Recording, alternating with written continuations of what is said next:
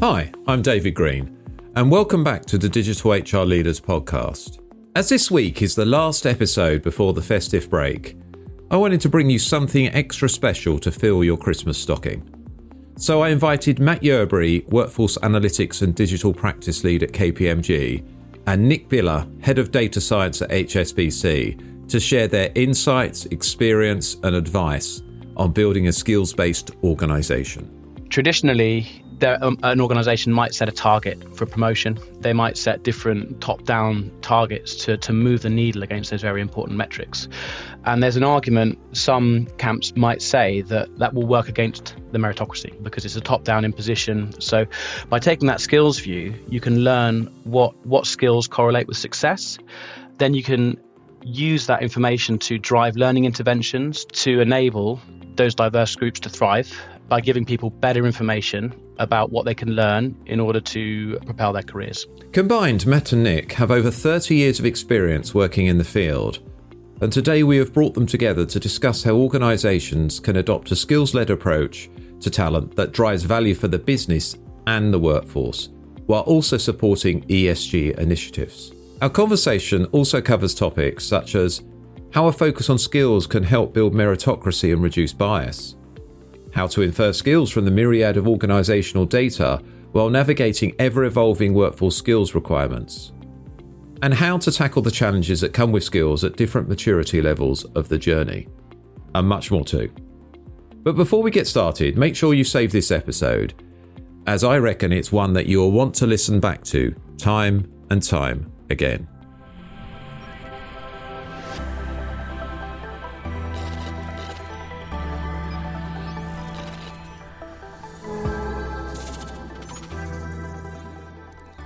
Matt, Nick, welcome to the podcast. Great to have you on the show. I'm going to ask each of you to introduce yourselves, but I'll come to I'll come to Matt first. So, Matt, if you could just say a bit about your background and and your current role. Fantastic. Thanks, David. Uh, and thanks for having us on. Nice to be here. Yeah, so my name's Matt Yerbury.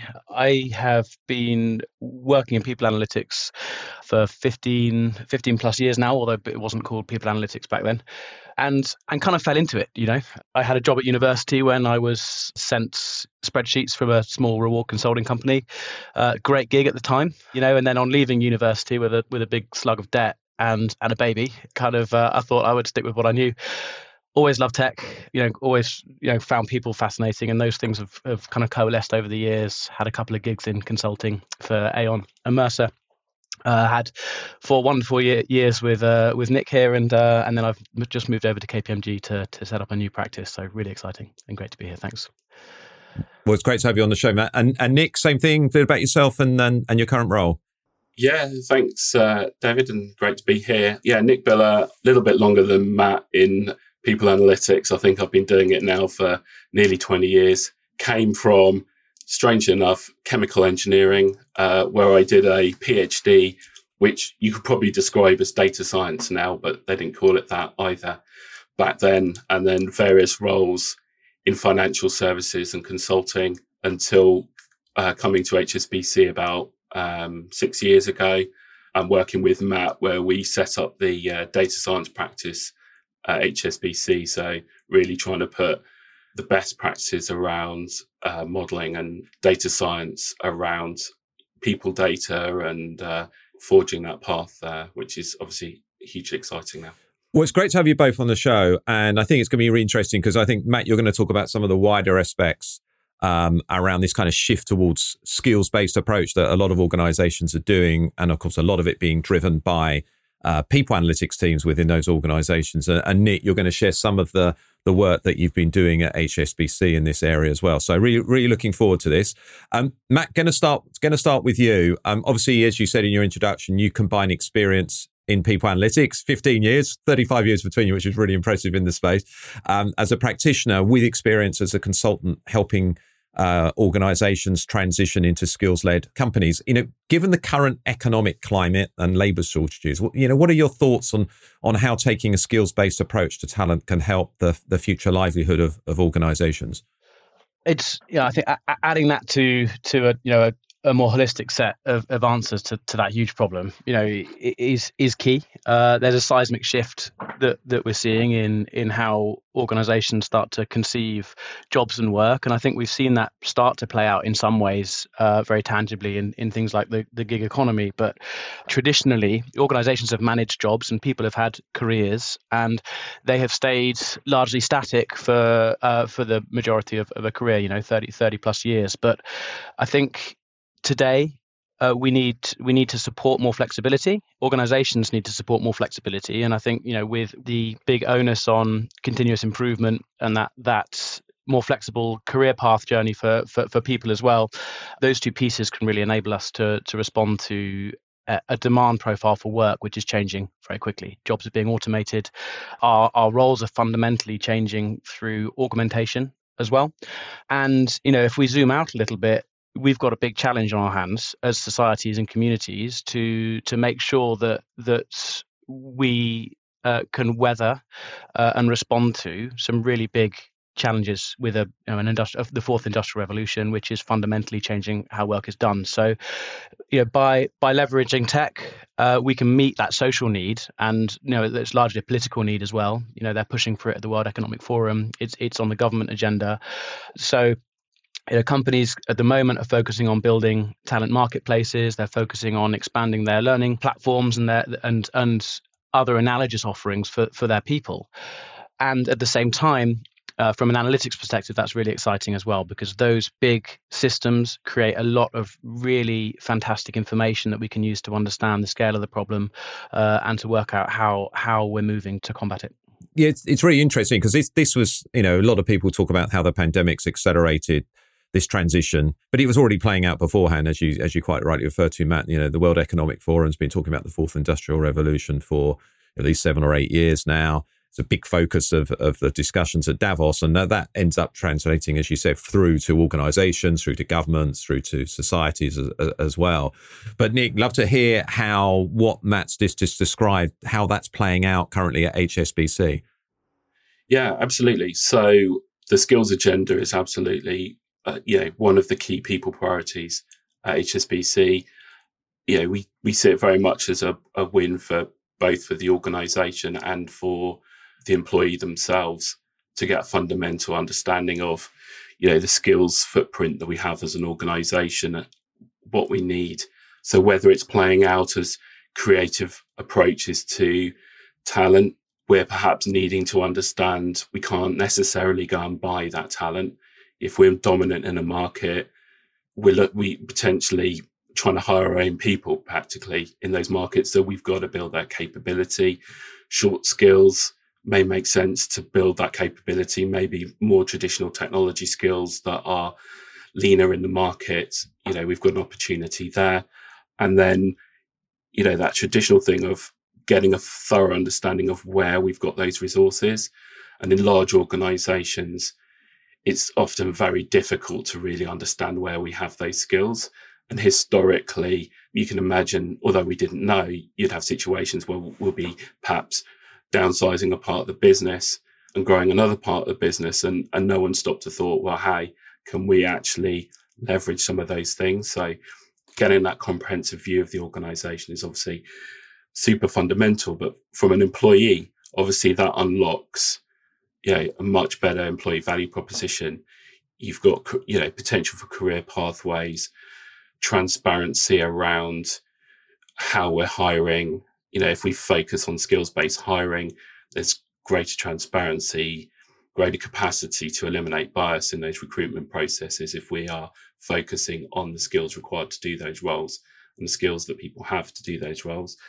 And I think you know, the ability to take people who are perhaps at risk of redundancy and then saying, hey, we've got these opportunities here. Had you thought about this? Maybe non traditional transitions across the organization. So you've got these skills, but for this training course, or you could be redeployed over here, or actually, you've got exactly what we need. Maybe you just need a bit of domain knowledge to get there. So, yeah, Matt, how would you say a skills based approach can help eliminate future biases? I know Nick touched on it a little bit there and, and tailor the meritocracy within the organization. Yeah, great question. Uh, and and yeah, this is a particularly you know fascinating additional a benefit from this type of oversight. You know, you've got companies may have multiple platforms in play now that that do generate skills data that you can associate with with employees and that you can associate with with jobs as well. So we could look at what the acquired skills are for different segments of our of our workforce. You start to segment that by success factors you know by by different indicators of success. You know what what are the skills that the the people who are thriving the most? You know what what does their skill set look like and how does that differ now, if we think about a lot of the current approaches to to ESG challenges, to to representation, uh, the the drive to improve representation of diverse groups, and some of the monitoring and public publishing that we're that, that we're doing along those lines now, you know, gender pay gap, ethnicity pay gap, proportion of uh, females in senior roles tend to be standard metrics. Now traditionally there, um, an organization might set a target for promotion. They might set different top down targets to, to move the needle against those very important metrics. And there's an argument some camps might say that that will work against the meritocracy because it's a top down imposition. So by taking that skills view you can learn what what skills correlate with success. And then you can use that information to drive learning interventions, to drive learning, to, to host more learning content, to enable those diverse groups to thrive by giving people better information about what they can learn in order to propel their careers. Uh, there's another important piece here as well around a lot of people analytics practitioners now will be looking for systemic bias. So they'll be looking at the performance, the, the profile of performance ratings across an organization. They'll be looking at the profile of salary increases. They'll be looking at the profile of bonus payments, and they'll be looking for unexplained bias in in that profile. So is is there information here? Is there variation in who's getting promoted that isn't explained by by people's performance? Now, taking the skills view as well can give you and, and adding adding people's skill sets in, in, into that view and that type those types of analysis can enable us to strengthen our understanding of the meritocracy and then pinpoint where and have a much stronger argument where we do find bias and actually do some myth busting as well. Perhaps there's evidence of bias by using those relatively blunter metrics of uh, of a performance rating but you could actually look at those those heuristics that indicate the actual skills profile and how the skills economy for the organization is working that can explain where the meritocracy is working and where bias factors may be at play.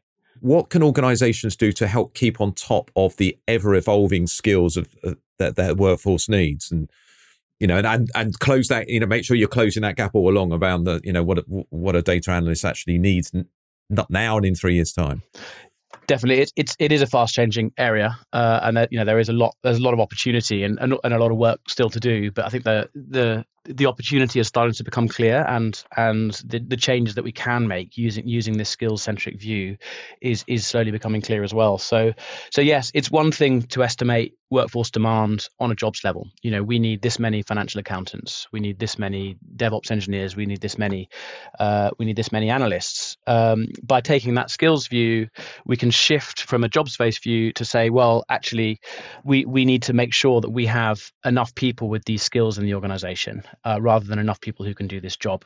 So you're immediately less held back by grouping people by jobs. You can move people. It, it, it helps encourage that mobility to get that right, you know, there there is a big behavior shift. There's a big upskilling that needs to happen around understanding the current skills profile and how those jobs are likely to change. Uh, and really, from the from the analytics perspective as well, by generating this data and and uh, we we can we can begin to support with that journey from people as people analytics practitioners by giving by giving oversight of the market data. How is the external market changing uh, in terms of the skills profile for different role types, and also you know what what are those new emergent skills? What are we seeing in our systems that are just starting to uh, generate interest? What are what are those fast growing skills in terms of people's learning activity? What are the fast growing uh, skills in, in terms of the onboarding process that we're gathering through through those areas as well? So there's a big opportunity to create a bit of an early warning system for those nascent skills, and then start to mobilize mobilize the future pipeline to make sure that the workforce plan uh, demand planning is is met in the future. Let's pause for a short moment while I tell you a little bit about the sponsors of this season's podcast. TechWolf helps large organizations understand the skills of their workforce through AI based skill inference. inferring skills from employee data. TechWolf provides an instant, continuous, and real life objective skills overview of the skills you have, the skills you need, and the gap in between.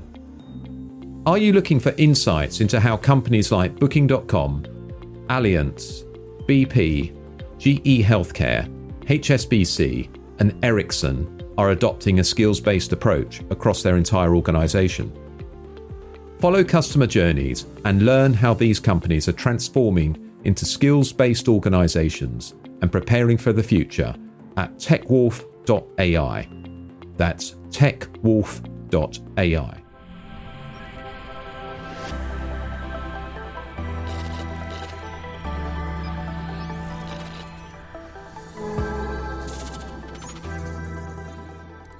Welcome back to this episode of the Digital HR Leaders Podcast with Matt Yerbury and Nick Biller, where our conversation continues to discuss how to create strategic insights from skills. Nick, turning to you now, obviously doing some of the work at HSBC, over 200,000 employees, I think, in the organization. A big, big, big global organization.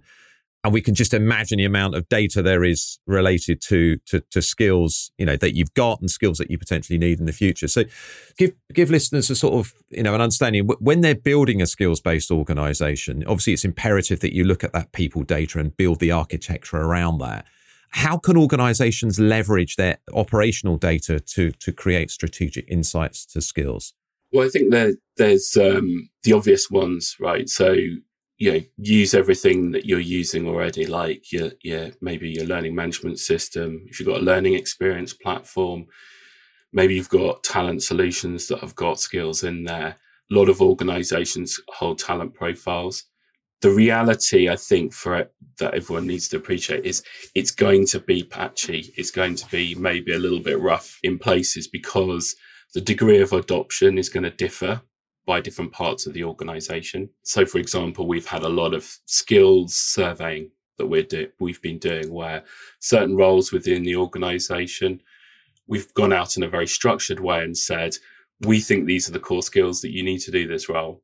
Then other parts, not necessarily engaging with those things yet, uh, but they'll have information about skill in other systems. So, you know, obvious things like would you want your technology function to go and sit and write all their uh, technology skills in a in a learning platform?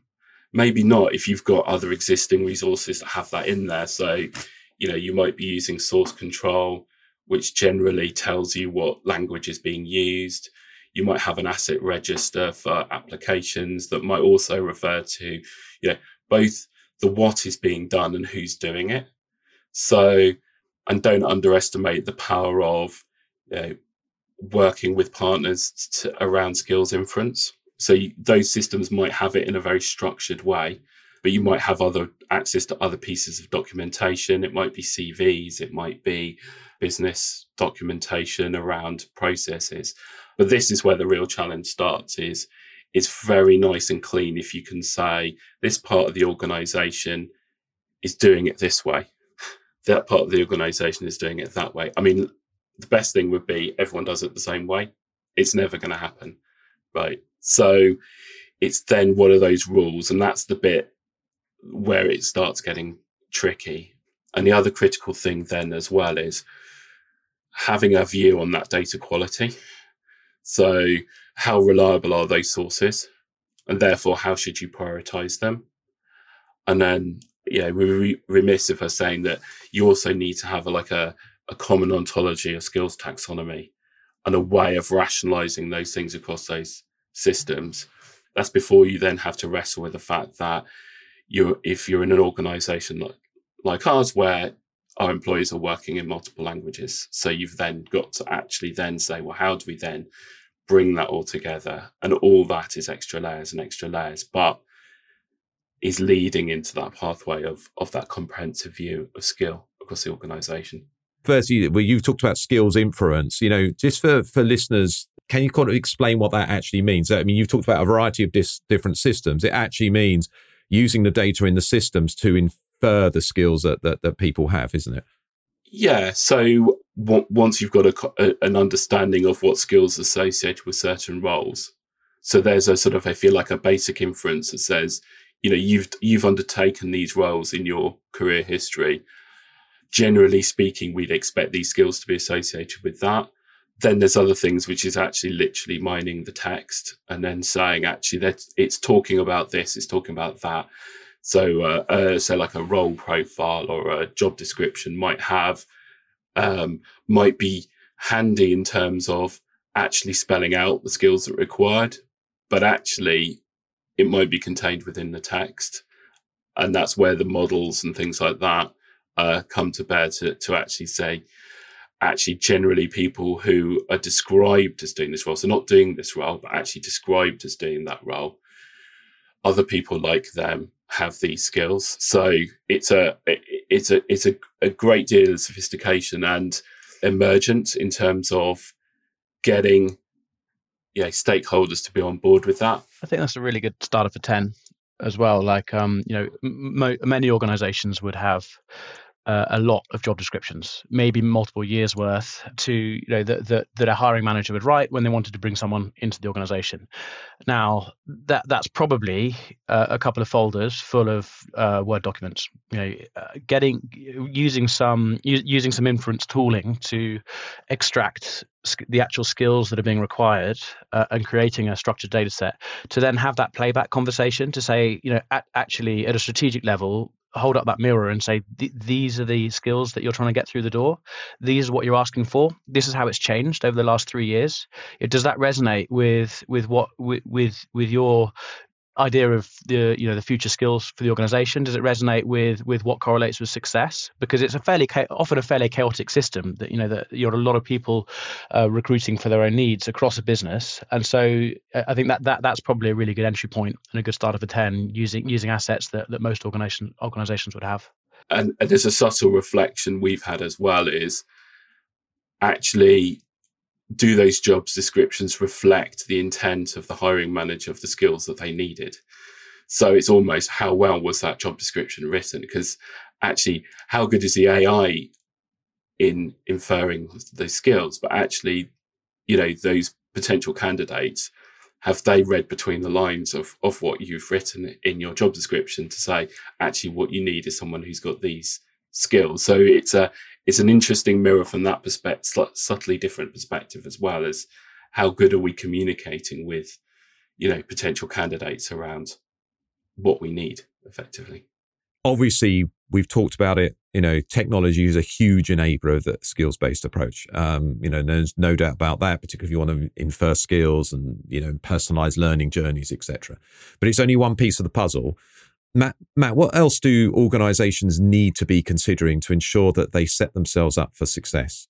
Sure. And, you know, as as techies and and analytics professionals, we'll we'll always go towards the uh, the smart the smart solution, the tech, the platforms. But I think trumping all of those is is is culture and behavior, and ironically skills as well. People need the understanding of, of a new a new world, a new range of insights for skill, uh, a new type of stewardship for an organization. You know that that all requires a bit of uh, it's, it's, a new type of conversation. It's a skill centric, strategic conversation, strategic workforce planning that skills based is a new skill set.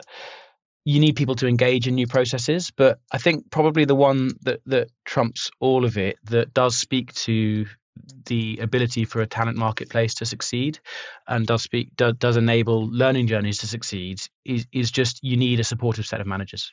People are working hard. People may not feel workers may not feel that they have enough time to invest in themselves and their own learning journeys and invest in their future selves. And that comes down to the expectations of the manager the encouragement of the manager to for, for time to be uh, protected to, to, towards this end.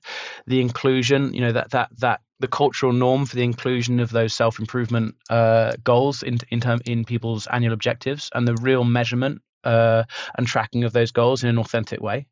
And you know, you can spend a lot of money on a platform. You can you can get all of the shiny tools. You can you can you can put all of the analytics in place. But if no one has time to learn and no one has time to try new things, then nothing will ever get started.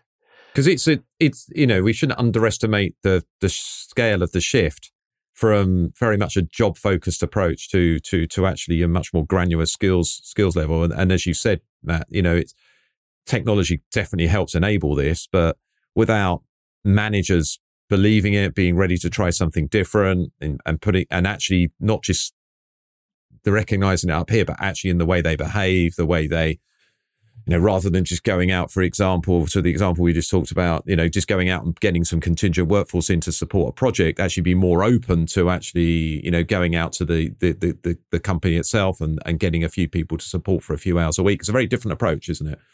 Definitely. And there's there's two things here. You know, as a manager, I may be very reluctant to let my star performer, who's ambitious, go and go and leave my leave my team for twenty percent of the week. And you know, I need I need to make a decision not to block them. You know, I need I need to encourage it. But you know, the the other the other the flip side of that coin is that I can access great people from other teams, and if I don't engage with the marketplace, then I'm only going to lose. So so it, it's that you know you the, you need it, the the mind shift is is towards a more fluid uh, conception of the team itself. Uh, and so I will, yes, I will lose people to other projects, but I will gain people as long as I engage with with with these tools and, and this new culture. And Nick, how's this? Can, you've already gone through the early and, and mid stages of the skills based journey at HSBC.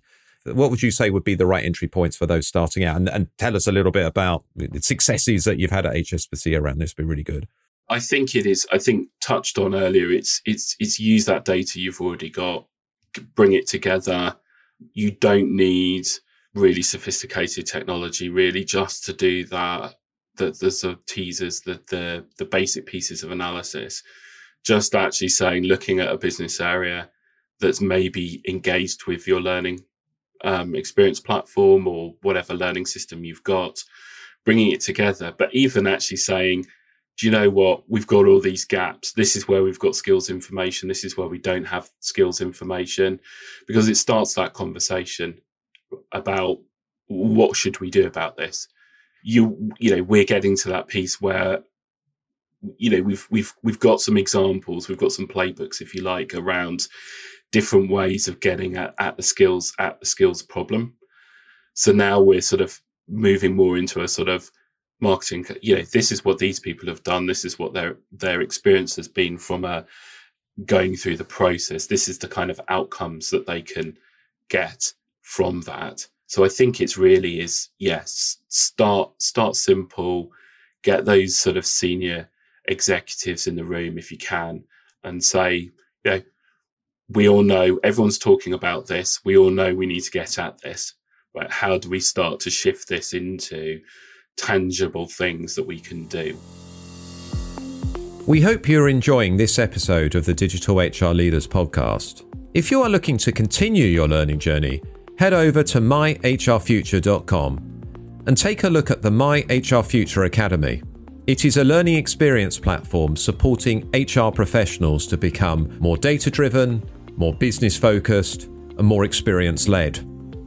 By taking our short assessment, you will see how you stack up against the HR skills of the future. Then, our recommended learning journeys guide you every step of the way, helping you to close your skills gap deepen your knowledge, and press play on your career.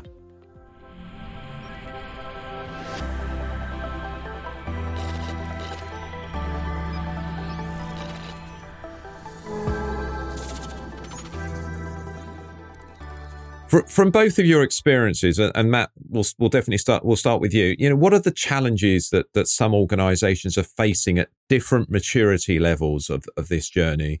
for instance, you know, what are the common challenges that those in the early stages face and and what are the challenges that those at a more mature level of, of the journey uh, are facing? So again, Matt, we'll come to you first, and then Nick, you can probably provide a bit of context from HSBC.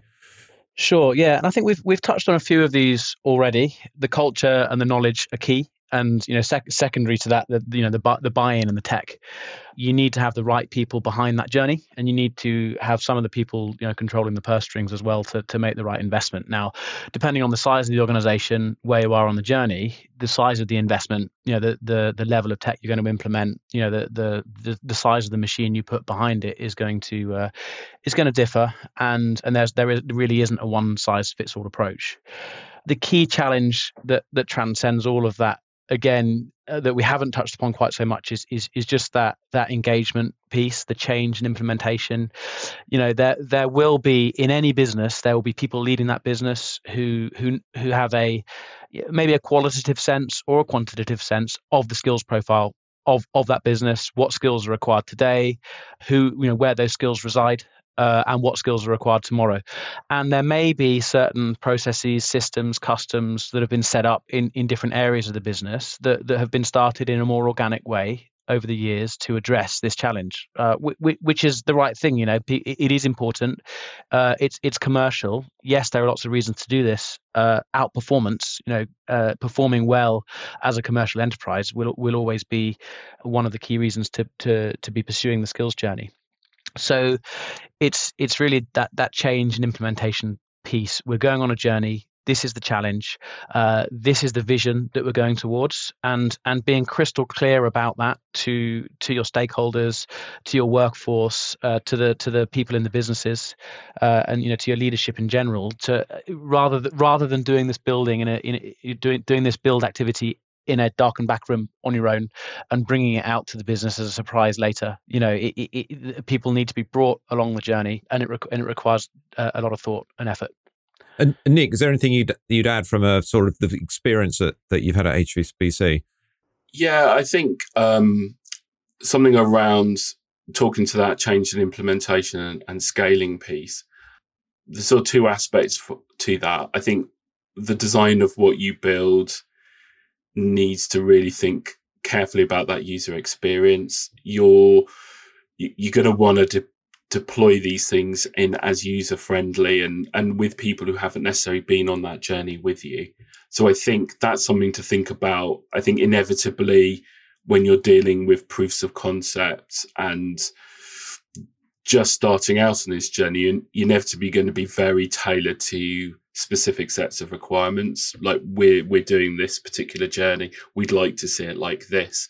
And I think eventually you've got to take a bit of a step back and say, okay, great, what's the generic, very simple story that works through this piece of an you know analytics telling stories with dashboards is very hard but i think making sure there's a logical flow through them making sure it's capturing things in a simple and coherent that people can just pick up.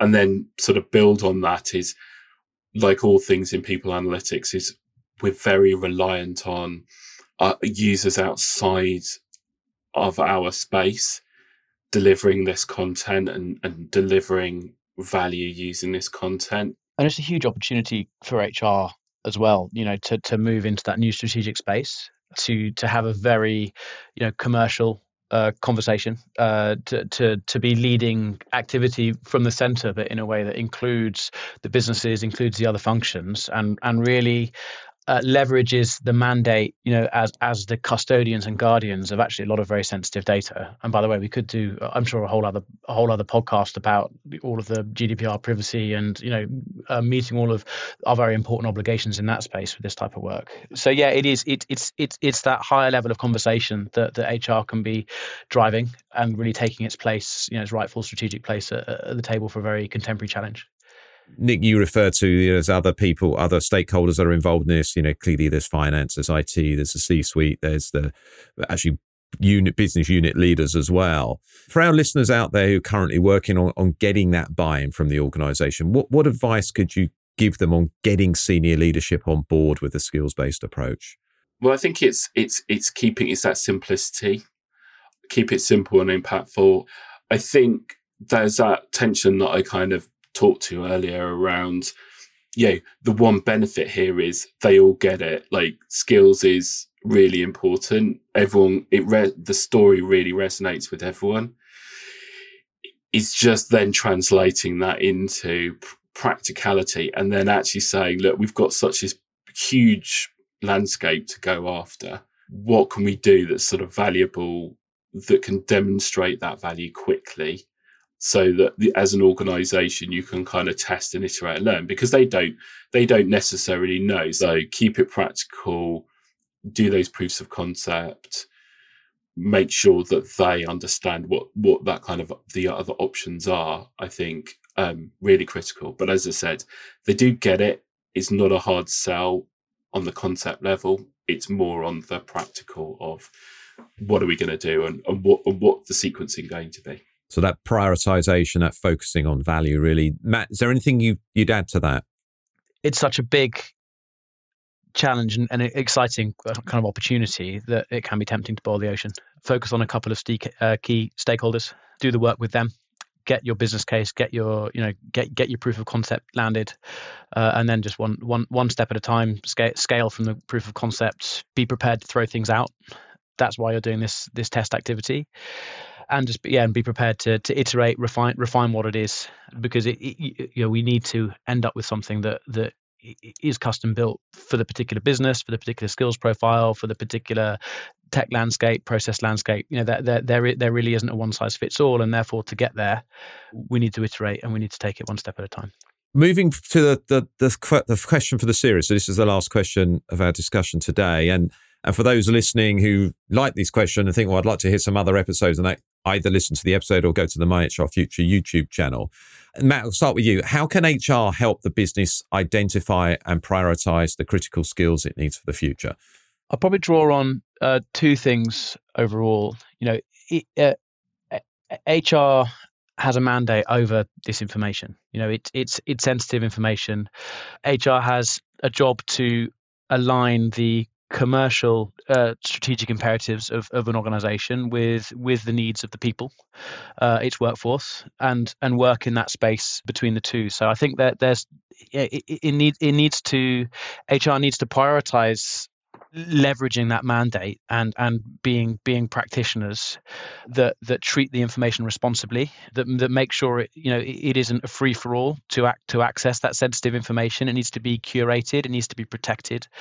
Uh, and and then they really need to lean into the business uh, lean in lean in to the to the businesses to make sure that the understanding is there uh, that the engagement is there and on top of all of that, they need to bring in a view from the marketplace as well. So uh, that that that internal view held alongside the, the the correct acquisitions of market insight to know, you know, what what skills are where, what the what the prevalence of, of skill sets uh, and proficiency levels are in different locations and marketplaces and, and, and bringing bringing that bringing that holistic picture to the business to enable their their, their workforce planning Really good, Matt. Anything to anything you'd like to add to that, Nick? No, I just said to just to re-emphasize is you know use the, you know make sure you're profiling those systems that you've got and those sources that you've got, and I think you know leverage all the market intelligence you've got, including your employees, because they're going to be active and learning things that are cutting edge. So